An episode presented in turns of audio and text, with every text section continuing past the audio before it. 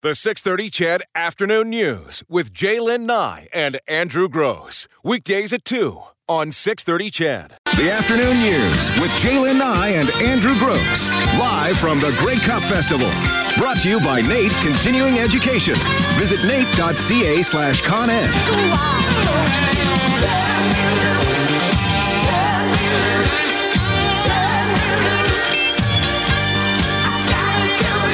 How's that? The little Loverboy for you. in high school. Uh, I know. One of my favorite, honestly, one of my favorite bands. We're broadcasting live from the 630 Ched Information Center at the 2018 Grey Cup Festival.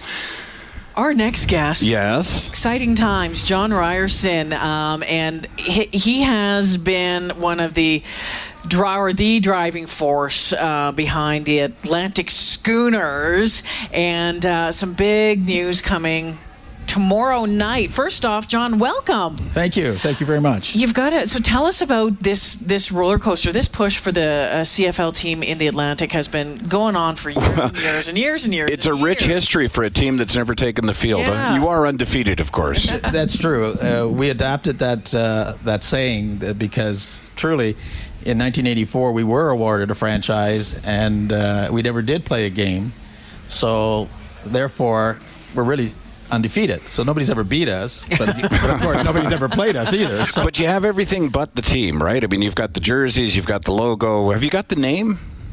not yet. All right. No. So tell us about that because this has all come along with the season ticket buy and people can can vote and it sounds like it's coming down to the wire. It's a horse race between two names the Atlantic Storm and the Atlantic Schooners. Mm. And I don't know what the name is going to be.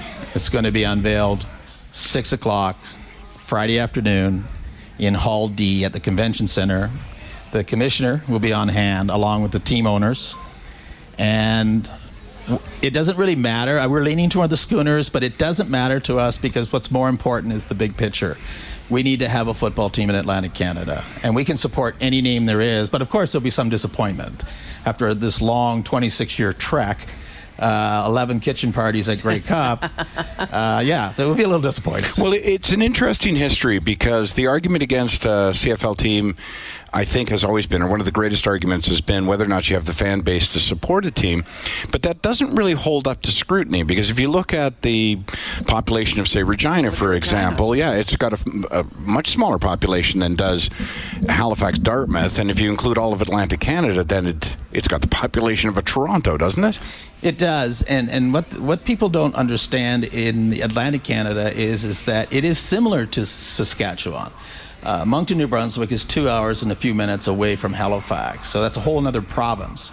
And and so people driving from Moncton to Halifax, I see the same as driving from Saskatoon to Regina, and and Halifax is twice as big as Regina. So I, I, I truly believe it's the right time. John, what about uh, the stadium issue? Well, it take us back to 1984 because you got that franchise, and then the stadium didn't get built. That's right, and uh, that was 1984. And I believe that in 1984, what happened was is when they were trying to do these things, they moved the ball too quickly down the field. The ownership group now is walking that very, very slowly down the field, and they've got every every milestone they've passed so far. But they're they're uh, they're in the red zone. We're, we're right now, CFL in Atlantic Canada is in the red zone. Well, tell us what that means because we, we have some experience here in Edmonton with trying to build a new arena, and uh, not everybody jumps on board right away. We got it done, uh, but you will face a lot of adversity. So, where are you at with an actual stadium? where we are is the ownership group is now in the process of handing their business plan over to the city council in Halifax. And Halifax City Council has to approve that plan. If the plan is approved, then there'll be some uh, funding perhaps from the province in ways of new taxes or, or something else, but not out of the general coppers or whatever. So if city council and you need a vote there's 15 of them you need eight votes to pass it and i believe that the, the eight votes are there. I truly do. And I, I believe the people of halifax it's, it's funny because cfl you have to experience it. You have to kind of get hooked on it But you have had some experience because exhibition games are held and they're often sold out. I know that you don't have an arena or a stadium that holds, you know, Yeah. 55,000 people, but you've sold out. Where were the. One was in Halifax. Yeah. Mm-hmm. And then the other two were in Moncton. Right. So the first one in Halifax sold out instantly. And the next one in Moncton sold out really quickly as well. The second one in Moncton did not sell out as quickly. But what you got to realize is hard to sit in a stadium with two teams that are neither one of yours. Exactly. How do you cheer? How do you go the second time to that game? Well, I'm going to do it on Yeah, Sunday, well, tell us so. we're living it on Sunday. Uh, where where are they on uh, tickets? Uh, Like, is it the season well, ticket thing? Like, what? The, do- the public number right now is five thousand, Okay. Uh, but it's only been out for a very short Yeah, period of time, and the and the big media push has not been there yet. So the the big drive isn't there. The season ticket sales will go re- well into the new year, Mm-hmm. and the goal is to get twelve thousand. okay. So I, I believe we'll get there without. You, you know, this is possibly something that you don't need to worry about right now. But just out of pure curiosity, from a football operations perspective, if you were to get, uh, if you were to get the team, a team, on a field, where are those players coming from? How, what would that Mm. arrangement be? well, we're going to knock on the door of the Edmonton Eskimos and all the other teams in this. Do not talk to Mike Reilly. Let's You're just. not allowed to. yeah. Just- do not even make eye contact, Just sir. consider yourself warned right now, John. We've been looking at the teams in the CFL, but there's an expansion draft Yeah. uh, that'll happen just like it did in Ottawa. And look at that team. Oh, look Oh, what I know. done. There's an expansion. They rebuilt so quickly. Five that was years. amazing. Yeah. yeah. So tell us about this group that's behind you. This this group of schooners behind you. They're wearing their lobster hats and their and their scarves. Isn't that, that the Alexander Keith scarf or something? Tar- That's the Nova Scotia tartan. Oh, okay. okay. Which is very close to I'm, Alexander like, I'm pretty sure that was like just beer, wasn't it? Yeah. Who are these folks? Those people out there are volunteers that have been with me for the 11 kitchen parties that we've done. They take time off of work. They come out here. They work 14 hours a day, really hard to serve uh, Grey Cup fans and represent the Maritimes, eh, you know, in a very, very, very good way.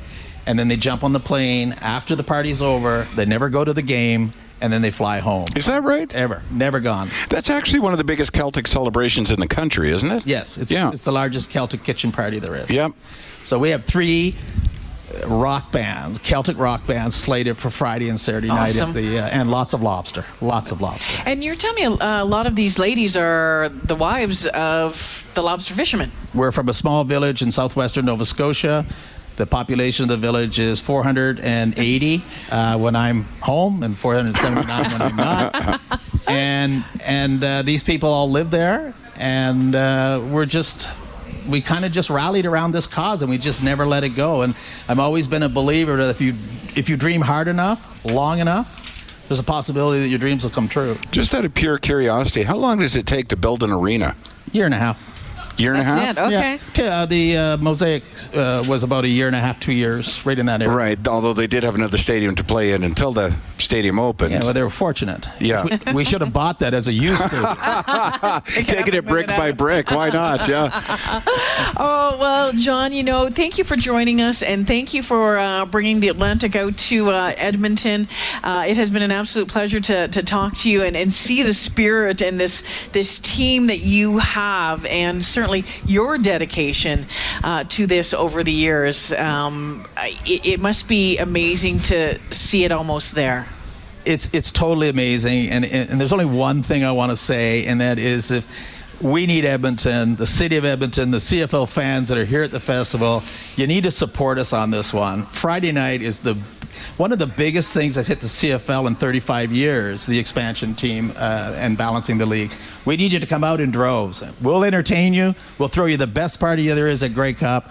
Just come out and support the Atlantic Schooners. So tell us again where that party is. Hall D, Shaw Convention Center. Get your tickets. It's going to be a sellout. Oh my gosh. All right, it sounds like fun. Sounds like a great time, John. Thank you so much. Uh, it's 3:47 on the 6:30 Ched Afternoon News.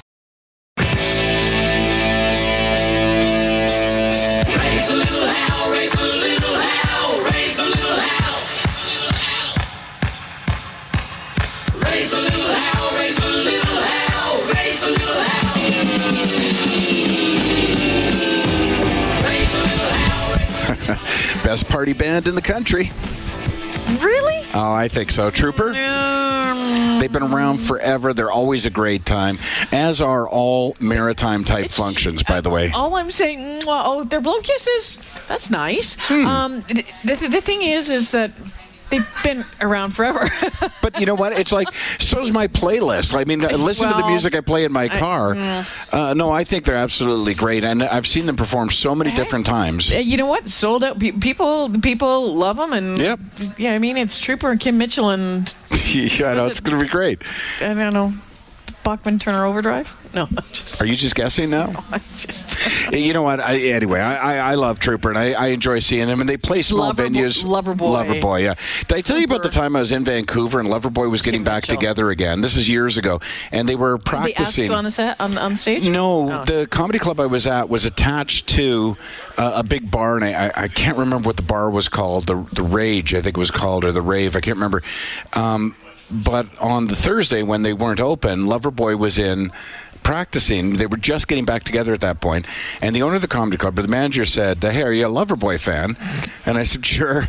He's like, "Well, they're practicing next door." So we just sat in a room that holds, you know, what a thousand at the back of the room, watched these guys uh, practice and swear at each other. But they were they were trying on their. That's why I asked if they're still doing spandex because they were trying on their spandex to see if they could do if they could leap across the stage while wearing it. Well, I can tell you the picture. It's just uh, it's just from like the waist up, so I don't see if there's. Well, I think we're past the Any spandex, stage, aren't we? At this point, I think they could just show up in t-shirts and jeans, and we'd I be would fine. hope so. Yeah, nobody needs to see that. Listen, I would hope so. for them or me. Let's be honest. Yeah, let's just leave it at that. There's uh, we mom- before we uh, take a break for uh, news. We were talking a moment ago about the young lad in Germany that lost his license 49 Oh, yeah. minutes after he got his license. I heard this on the way home when I was listening to the 6:30 Ched uh, news. Uh, Eileen Bell telling the story about this 30-year-old BC woman, and now she had been caught driving 100. Uh, she was in a what a 110 zone, but she was doing 200 and five, I want to say. I'm just trying to find it here, but she was doing this incredible. Oh yes, she was 105 kilometers over the speed limit. She was clocked at 215 kilometers an hour in a 110 kilometer zone. Uh, when she was approached by police, she said the reason she was speeding was because she was excited about visiting her friend in Fort McMurray and Well, that she was getting yes. close. Um, so yeah, that's uh, some level of excitement. 215 kilometers an hour. She's been fined twenty three hundred dollars. Now she's driving, if I'm not mistaken, with a BC license. So I don't know that Alberta can take her license away. She didn't appear in court herself, but she did have representation this time for the initial uh, hearing, uh, which is uh, obligatory that you attend. She had not attended, so I think there was a bench warrant. yeah. Yeah, out for a failure to appear. What do you think? Twenty three hundred dollars for doing? 105 over the limit. I almost feel. Am I wrong? I almost feel like that should be a, a total ban from driving I, am not sure I'd say it for a period of Oh, for a time, at period of least. Time. Uh, I, I, I, I suspect there were some points involved in that too. Well, like I say though, she's got a BC license, and right, so I'm not really sure I, How that works. Yeah, I don't. I'm not honestly. I just don't know, and it's not in the article as to. I thought it might be a little bit more than twenty three hundred dollars. Yeah, which uh, we're told is the maximum Oh, fine. Yeah, so that's the reason it was handed down by the judge. The maximum What's amount What's the fastest you've ever been um, clocked. clocked uh, speeding? Uh, well, honestly, it's funny because we were just talking to uh, the folks from either the Halifax Schooners or Storm, and we were talking about that, you know, the, the drive between Regina and Saskatoon. It's a two hour drive, basically, right? Uh, I've driven it so many times, but I, I That's did. not what I asked. I did get clocked along there. Uh, honestly, I think probably about 40 above. okay. Yeah. I was clipping along pretty good. It was in the summer. There was no, I mean, there's no excuse for it. I just wanted to get that drive behind me. So, Yeah, I, yeah. You, you know, uh, but yeah, I got clipped with that. And, um, and I remember, I, yeah, I still remember sitting at the side of the highway and talking to the Mountie, and uh, honestly, a very nice guy. He was uh, he was training uh, a new Mountie from Depot, which they do on the weekends. Sometimes they take the class that's Yeah. about to graduate and get them out on the highway. We had a, actually a really nice chat by the side of the highway. He didn't give me a break at all. Which is fine. I didn't So deserve did, one. Did you did you know how uh, do you know how fast you were going? You know, he didn't even. that question. Yeah, I know. Uh, that's always the thing. And I know when my brother was a Mountie, they, he told me, and maybe this is not true, or maybe it's changed, but he said um, that the reason they always ask the question, "Do you know why I've stopped you?" is because if you say yes, I was speeding, then that can be presented as evidence that you knew what you were doing. So if you plead not guilty. Um, he can say, "Well, I spoke to the driver, and the driver admitted or confessed to speeding." I, I suspect you're about to tell me. That's what I say to them. I'm always quite friendly. They're just doing their job. I, it's on me if I get. That's why I said just hurry up. Let's get on with it. I know. Yeah. Okay. Obviously, I was doing ten over the limit, so The one break he did give me. twelve was last time. The, honestly, the one break he did give me is I had a radar detector, Mm. and it went off to basically tell me that I was screwed. So it didn't warn me, right? And that's what we were chatting about. He was like, "Where did you get your radar detector?" And then he told me that radar detectors were illegal in the province of Saskatchewan, which may have been the case then, might not be now. I don't know. And he said typically we would. Uh, Confiscate that, uh, but there's really no point because yours isn't very good. Fair enough. Uh, the four o'clock news coming up on the other side. We'll check in with sports. We'll take a look at your mar- uh, your uh, market numbers. Plus, Gord, Gord Steinke in the house. He will uh, pop by the 6:30 Ched Information Center at the 2018 Grey Cup Festival. The 630 Ched Afternoon News with Jaylen Nye and Andrew Gross. Weekdays at 2 on 630 Ched.